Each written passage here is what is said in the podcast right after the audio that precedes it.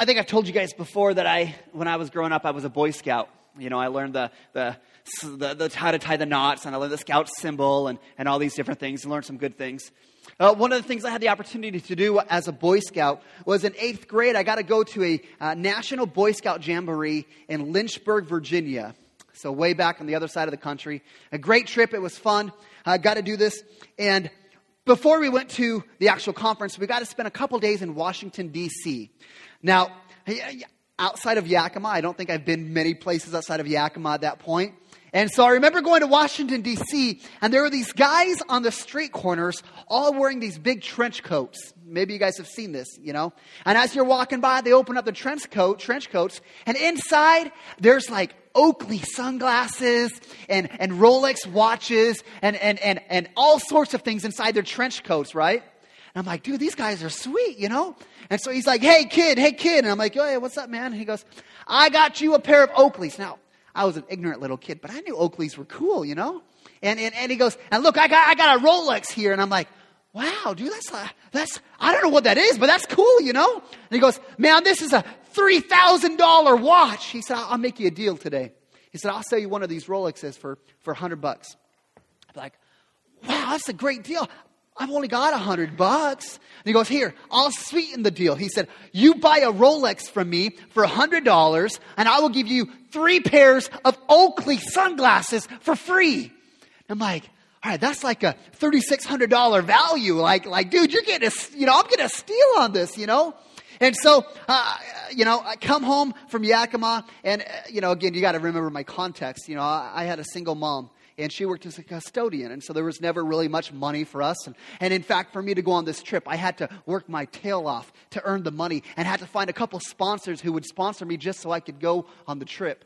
And so I come back and I've got this big fancy Rolex on and these Oakleys, and it just kind of looked almost out of place.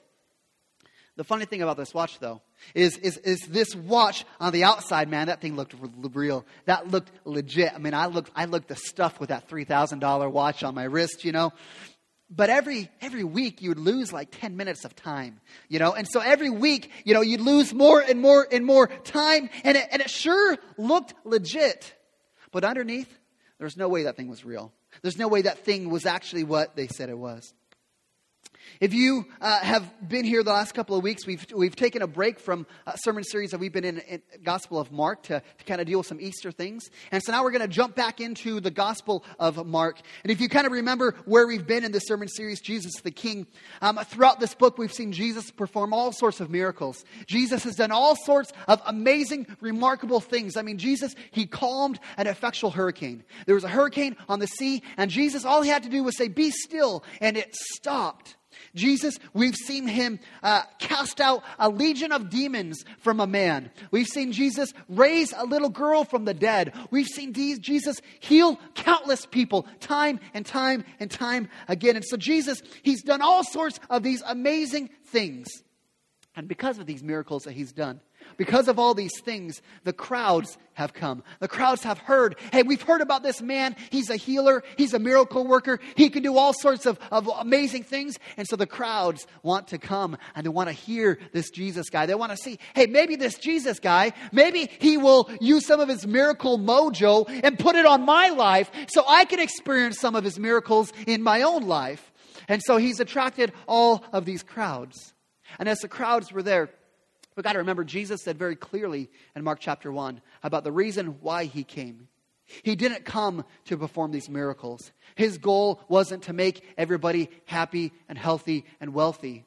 Now, Jesus said very clearly in, in, in, chapter 1 that his mission, his goal, his purpose was to preach and teach about the gospel of God. And then to fulfill the gospel by giving his life as a ransom and as a sacrifice for sin. He says, All these miracles, this isn't what I'm about. I don't want to be known as a miracle worker. I am the Savior. And so, throughout these chapters, even as the crowds have, have enamored with Jesus and, and come to want to witness his miracles, Jesus has continued to have a rub with the religious leaders of the day because his message of, of grace, his message flies in the face of what those religious leaders had been teaching the people. They had taught the people that if you're going to be a godly person, then you've got to follow the list. You've got to look the part. You've got to do these certain things in order for you to be a godly person. And so Jesus has, has, has taught against those things and has really become the target of their oppression. And so today in, in Mark chapter 7, which is where we are today, if you have a Bible, if you turn to Mark chapter 7, if you need a Bible, slip a hand up. Uh, we've got a Mariners fan in the back that would love to be able to come and put one of those in your hand. Um, here in, in, Mark chapter 7, uh, Mark, the author of the book, is going to uh, relate an incident that Jesus had with these religious leaders about how they were disagreeing over uh, the cleanliness laws disagreeing over uh, dietary laws. They were disagreeing over regulations that had to do with ritual purity, on, on what makes us pure and right before God.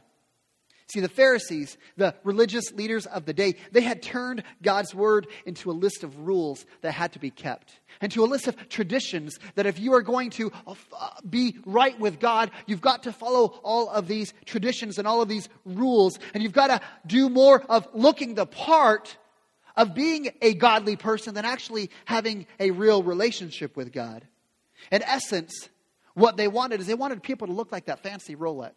They wanted them to look like they were that $3,000 Rolex, but never really concerned about what's inside, what's underneath. So before we read, would you uh, just join me in prayer?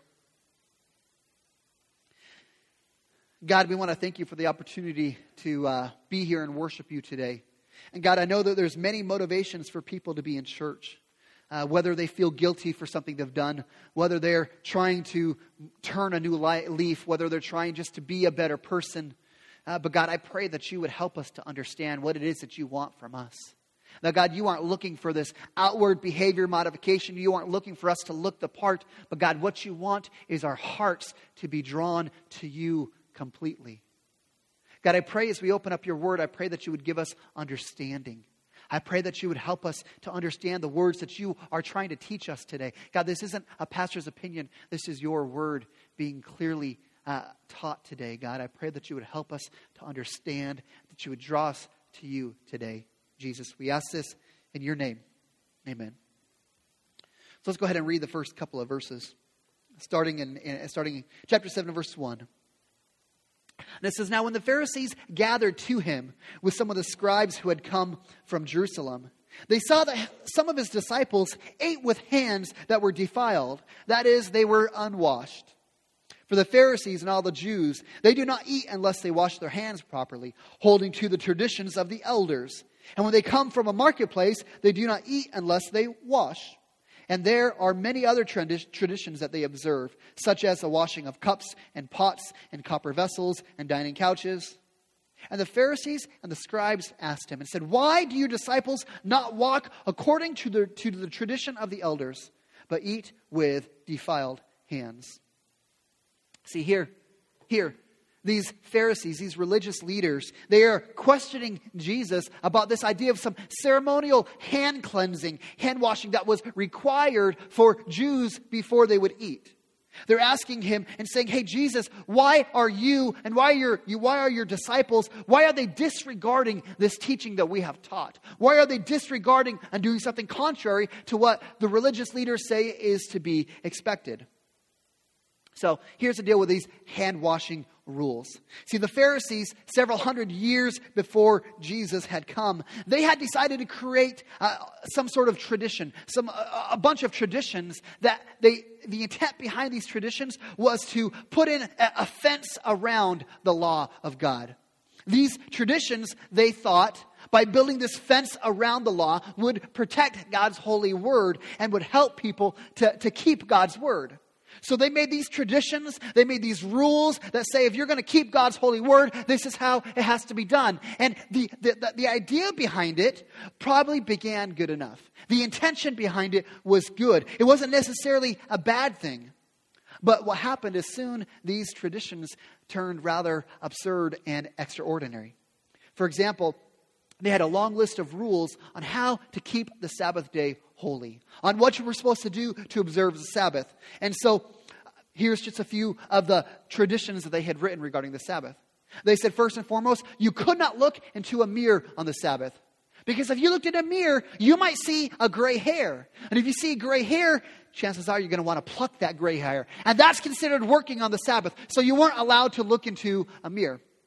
Another tradition was that you weren't allowed to carry a handkerchief.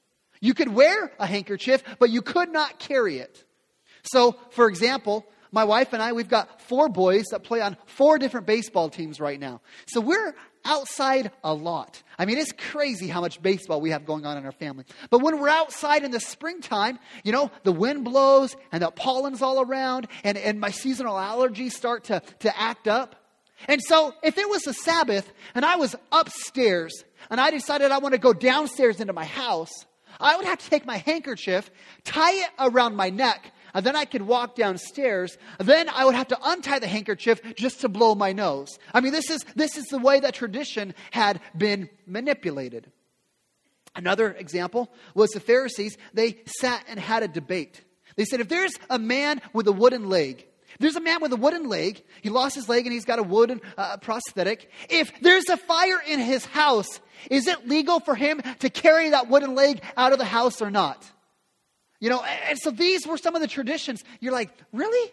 Yes, of course, carry your leg. But no, for them it was, no, we're going to have a debate about it to see whether or not we think that is working on the Sabbath or not.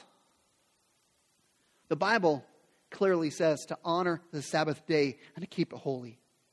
The Bible never says anything about carrying a handkerchief or carrying a wooden leg. So over time, these traditions became rather outrageous and rather silly. Another major area of these uh, traditions that the scribes and Pharisees had put together was regarding this, this cleanliness and the, the ritual washing, which is a specific issue that Jesus is dealing here in, in Mark chapter 7 with these Pharisees.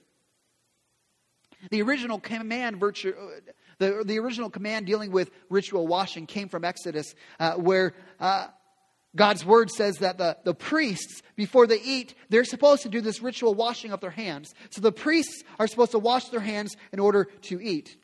But over time, these rules and traditions became changed to the fact that all religious Jews began to accept this. And 200 years before Jesus was actually born, this was a custom that if you were going to be a religious Jew, if you were going to be right with God, this is something you had to observe.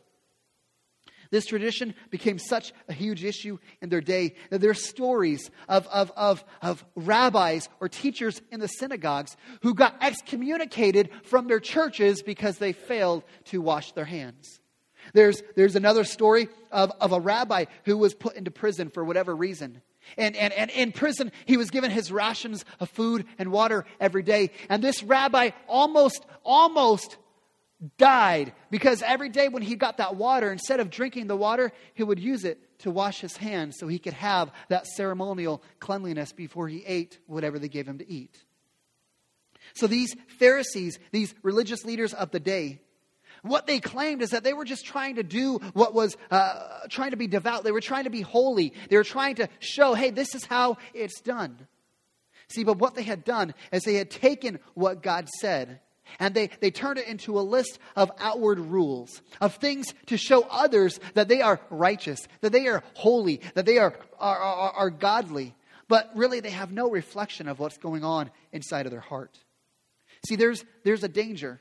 There's a danger for us when we build our faith on traditions or on outward behavior modifications. This is a danger to us. These Pharisees, these religious leaders, their desire was to see behavior modification. They, they, they, wanted to see people looking and acting like they are, are, are righteous and holy. But the problem is this never, ever begins to change their hearts. It can never get inside of them. They look great on the outside, but inside in their heart, it's far from legitimate. Now, don't judge them be cautious right now. Don't to judge them because we still do that same thing. We still have this idea of, of when we say somebody's a Christian, we have this idea, well, this is what a Christian is. A Christian does this. They, they, they, don't say words like this. They, they, they don't go places like this. They, they, they, only, uh, they, they only do whatever it is. They don't watch shows like this. And we have these lists of if you're going to be a good and godly Christian, I mean, I could ask you, and you guys would all will say, well, yeah, I know what a Christian is. They, they do these sorts of things. And we talk about the outward appearance of what they, they do. One of the things that churches have done for a long time um, is, is, is dealing with, with, with dressing a certain way. I mean, there's this tradition in the church. Uh, and in fact, the church that I got saved at, the church that I first came to as a Christian, had this tradition that if you're going to go to church, you're going to dress up. You're going to wear your Sunday best. And, and, and, so this becomes the tradition that people, if you're going to be godly, you're going to come and you're going to wear a dress if you're a woman. And if you're a man, you got to have, have a suit and tie. And if not a suit, you better have a tie on because that's what it means for us to be godly. And that's how we show how godly and how righteous we really are. And, and I had this idea that was ingrained in me that basically every Sunday I'm going to grab a tie and I'm going to look and I'm going to look the part. Now, it's not necessarily a sinful thing for us to dress up for church. I mean, I, I wore a tie for goodness sakes last week. Man, that thing made me look good, you know? So, I mean, I, it's not necessarily a bad thing that we're talking about. But, but, but, let's be honest. There's no command in Scripture that says you have to dress up to go to church on Sunday. The command is to honor the Sabbath day and keep it holy. I never see anything about saying I have to wear a tie to church. And so, if I'm going to be honest with you, I'm going to say that today, for the first time in my life as a pastor, I am preaching in a sweatshirt. I'm preaching in a t shirt. And darn it, I'm doing it as a reminder to myself that it's not about the outward appearance. It's not about how I look that details what's going on and what makes me a believer. It's not, it's not about the outward appearance. It's about what's going on inside of me. So darn it, I'm wearing a t-shirt. I'm wearing tennis shoes for the first time. This is crazy. Where this, I'm not looking to offend anybody here. But I want to make the point and remind myself that these traditions don't necessarily have to do any, anything with what's inside of a heart. They don't reveal what's deep down inside of us. And so, what happens is churches, and, and, and we put these outward signs or, or, or traditions uh, as expectations for people that if you're going to come and be a part of this church, if you're going to grow in God, these are the things that you have to do. These are the things uh, that, that you have to uh, uh put on yourself in order for, for you to be a godly person. And what becomes is, is when you have new people, this becomes a burden a burden that we put on, on, on, each other, a burden that we put on new people. And this is a burden that is so unfair because it's, un, uh, it's unrealistic to think people can carry all of these burdens on their own. And what happens then is instead of pursuing a heart change for God, Instead of pursuing our heart to get our heart in line with God, instead, what happens is people begin to try to fill our religious expectations. They try and look the part. And ultimately, they miss what God is really after. God's not seeking behavior modification. He's not seeking that we become good people. What God wants is He wants our hearts. He wants our hearts. So the Pharisees, they come to Jesus and they make this accusation before Jesus. They say, Your disciples, they are not fulfilling the traditions and the rules that have been set about what it means to be godly, about what it means to be a good Jew. And the religious leaders took offense at that. So, how's Jesus going to respond? He responds in verse 6.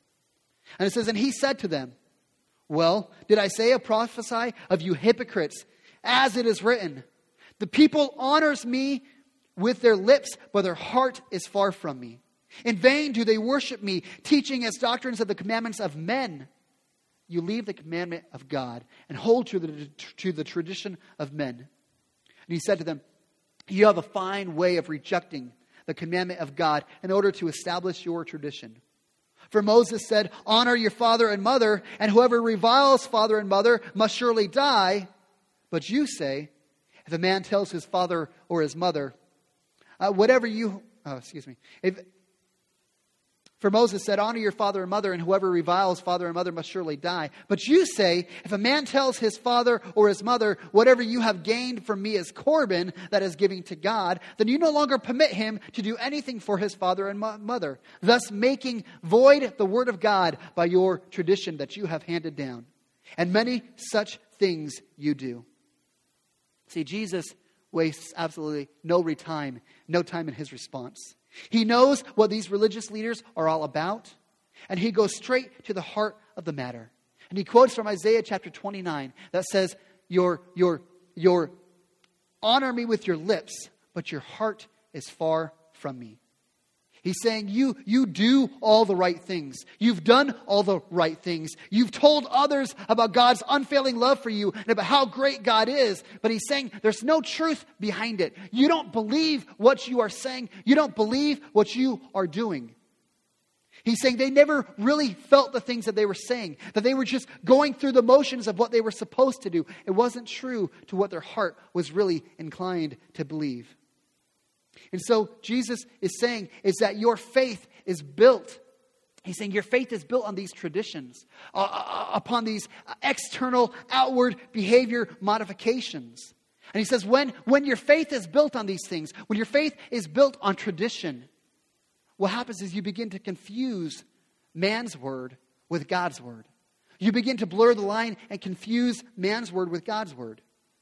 See, men, religious leaders, they begin to take away from God's word, or they begin to add to it. They begin to say, hey, well, that's not what God means. This is what it means. Or they begin to add to it and say, well, well, you need to add this into it for you to understand. And soon, people begin to mistake the religious rules and the traditions created by the commandments of men as being God's commands themselves. And that leads to people living in lip service to God. Their hearts aren't in it. They're just trying to, to, to do what they know, what they believe to be expected. They're trying to show that they are godly people. The example that Jesus gives is dealing with, with the commandment that every Jew would have known to honor your father and mother. This was a, Jew, this was a commandment that, that everybody would have known. Honor your father and mother. And this meant, even in their old age, that you have to take care of them physically. And even financially, you may have to take care of your parents. Kids, think about that now before they get old, okay? But this was something that they would have understand. But the religious tradition of that day, they offered a workaround to that. They offered a workaround to it. They said if, if, if your, your resources are considered a korban, a korban, if they're offered to God as a sacrifice to God, then, then if you offer all of your resources and all of your money to God, then you don't have to take care of your parents because, you know, that, that, that, that sacrifice you're making to God is, is more important than honoring your parents. And, and so the religious leaders created this workaround where you could get out of having to take care of your parents physically, financially, whatever other way by saying, everything I have belongs to God belongs to God anyways. But this was the workaround that they created. And so Jesus pointed out this, this tradition, how it circumvented God's commands. On the outside, he's saying, You're looking and sounding holy. All of my resources belong to God. You know, I can't help you out, mom and dad. I'm just a holy and righteous person. But Jesus is saying, You're missing the whole point. You're, you're completely uh, voiding what God's word originally has already told you to do, which is to honor your father and mother. So, honestly, how much of our church lives are just like this? We say and we do the right things. I mean, I, I, mean, I mean, I love the chance. I love having the worship team up here, and I, and, I, and it's great to be able to sing these worship songs, to sing these beautiful songs of praise and worship.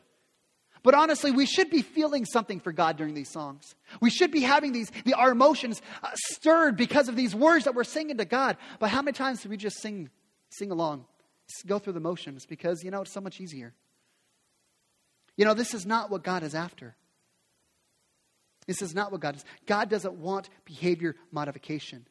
He doesn't want us to clench our fists and try harder to look the part of what it means to be a good and godly person. That's a burden and a weight that is impossible for us to bear. See, God is not seeking behavior modification. God is, is, is after, God is seeking worshipers. That's what God wants. God wants worshipers.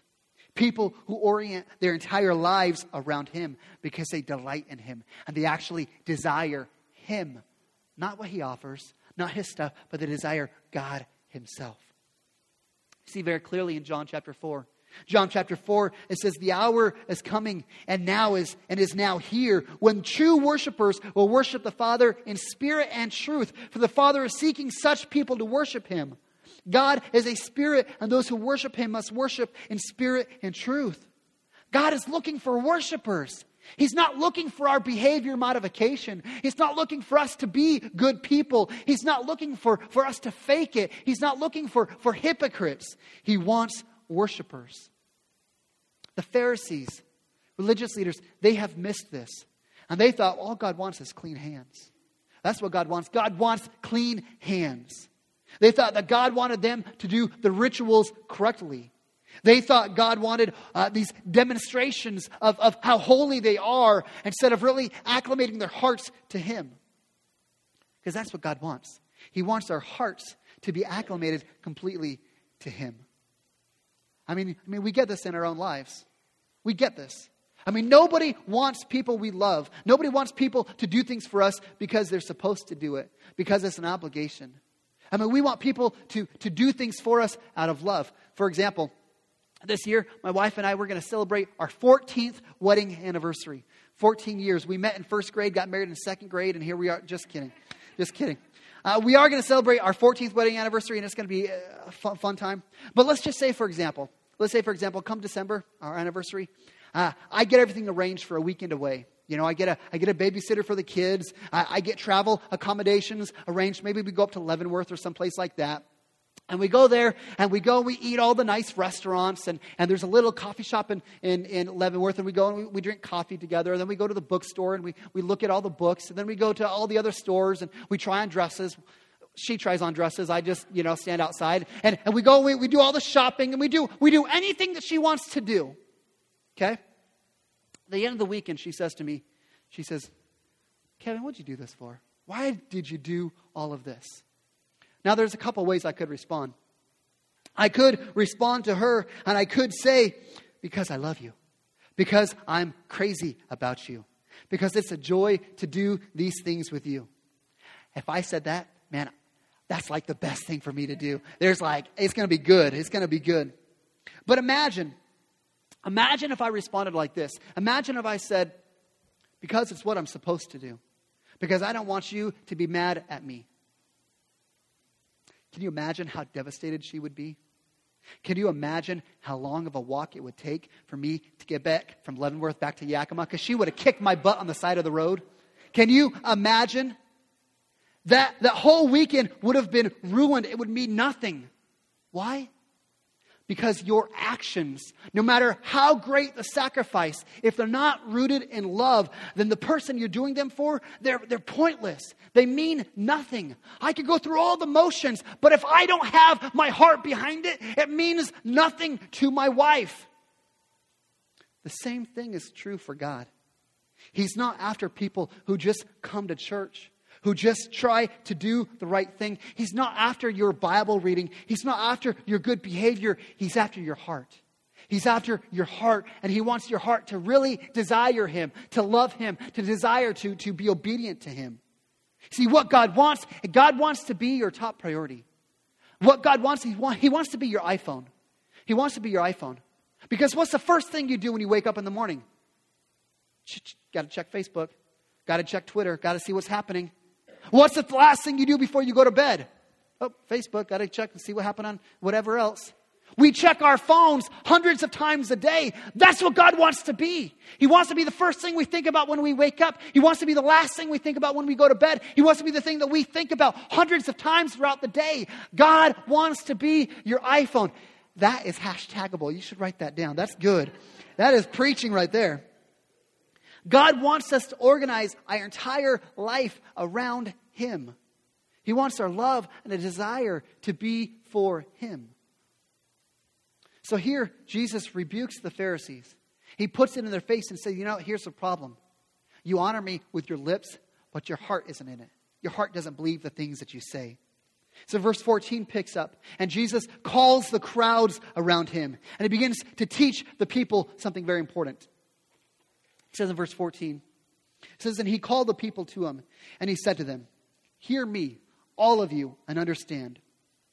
There is nothing outside a person that by going in him can defile him.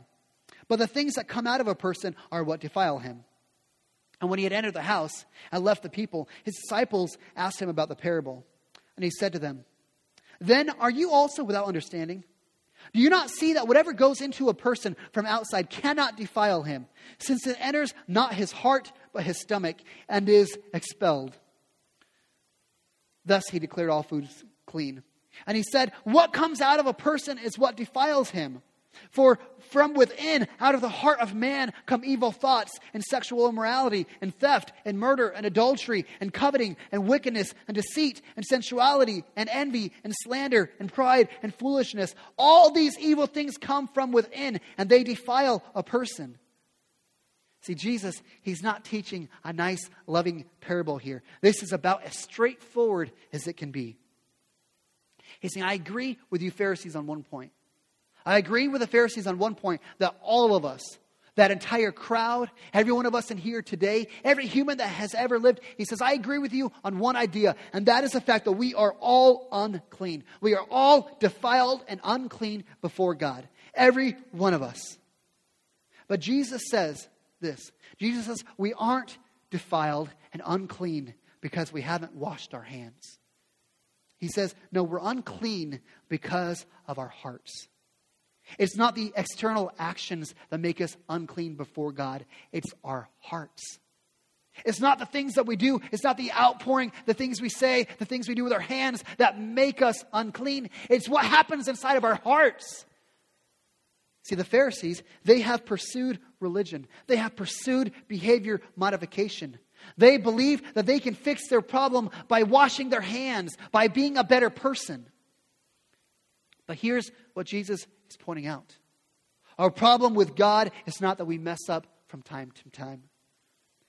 Our problem is not that we're basically good people who occasionally make mistakes. Our problem with God is that we are messed up people. Every one of us, we are messed up people. We're, we're bad people bent towards sin and bent towards rebellion against God. I don't care how you psycho- psychologize it. I mean, you can say any sort of way. You can say, well, well I, have, I just have a complex. Well, maybe my parents didn't love me enough. Well, well I'm a victim. Well, well I have self esteem issues. It doesn't matter how you psychologize it. All those things may be true for you. But it doesn't change the fact that regardless of all of those external circumstances, deep down, you and I, we are bad people. Our hearts are always bent towards sin and rebellion. Our heart, our heart becomes and is the control seat of, of our lives.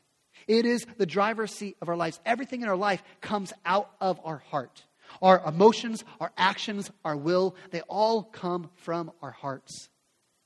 Jesus says very clearly our heart is where all of our evil thoughts come from, where our sexual immorality, theft, murder, adultery, coveting, wickedness, deceit, sensuality, evil, slander, pride, foolishness, all of these things, they aren't just external actions, they start in our hearts. Jeremiah, the prophet, said in, in chapter 17, he said, The heart is deceitful above all things and desperately wicked. Who can know it? Who can understand it? See, on most days, we don't see ourselves in that light. We don't see ourselves as, as, as, as bad people. We don't see our hearts as being desperately wicked.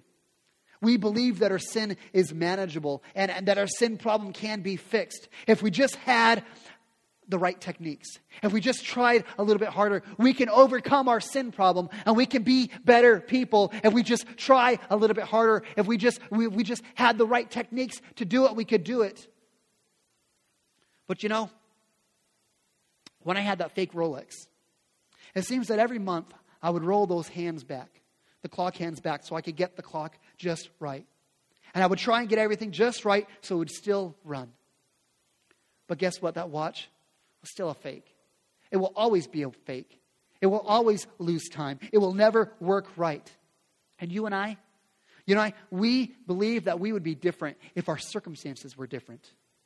We think, you know, if I if I was in a different position, if I was in a different position, then I wouldn't have anxiety or fear or anger. If I, if I had more money, if I had more money, if I, if I, if I had a better spouse, if I, if I had a better church, then I wouldn't be this way. I would be different if my outward circumstances were changed. Then I could be a better person and I could be that right kind of person. And so we spend most of our time reshuffling our circumstances, hoping to get better results. You can change cities, you can change jobs, you can change houses, you can change uh, churches. But all that is doing is rolling back the, the, the hands of the clock. Just rolling back the hands of the clock. You will still be you. Sure, maybe for a season, sin begins to fade and we feel better. But eventually, it comes back because the heart is the problem, not the circumstance. Our heart is the problem. What's funny is this is where Mark stops.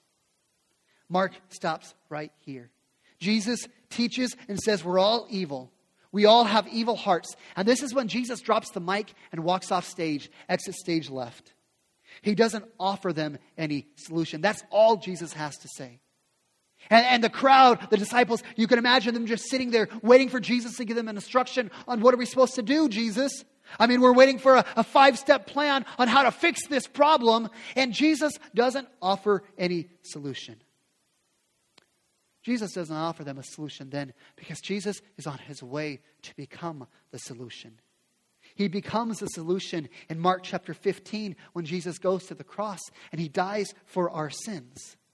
See, we have to have our hearts changed. We have to have our hearts changed. And there's no traditions, there's no rules, there's no behavior modification. Uh, there's nothing of, uh, that we can do, even if we try really hard, that can change our hearts. There's nothing that we can do to change our hearts.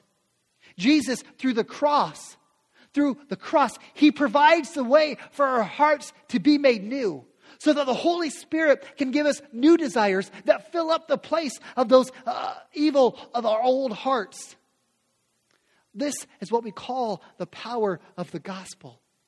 The power of the gospel to make us new, to change our hearts, to give us new desires, to refill all those evil things with, with the fruit of the Spirit love, joy, peace, patience, kindness, goodness, gentleness, meekness, self control. Above such, there is no law.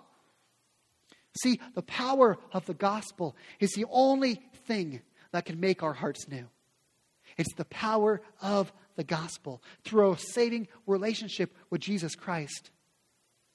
Jesus didn't come to make us better rule followers, He came to make us new.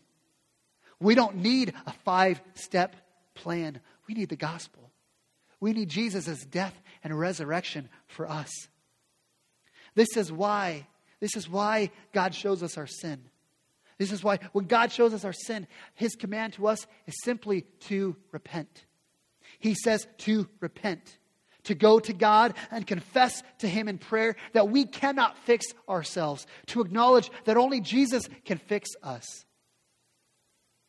But what do we mostly do? We don't spend our time repenting over sin. We spend our time lamenting over it, feeling sorry for ourselves, or trying to forget our sin. What we're trying to do is trying to be just like the Pharisees. We believe that it's some sort of external action about lamenting our sin or forgetting our sin that will fix the problem. But we need to recognize that it is not an external action that is needed.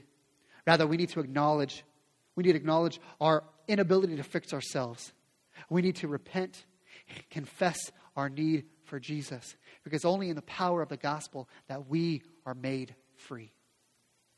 Would you pray with me? God, some of these things are so almost contrary to what we have grown up believing. God, we've heard forever that, that if we're going to be right with you, that we've got to be a good person, that we've got to, to orient our lives and, and, and clean ourselves up. But God, that's not what your word says. Your word says that no matter how hard we try, we will always have that dirty heart. We will always be bent towards sin.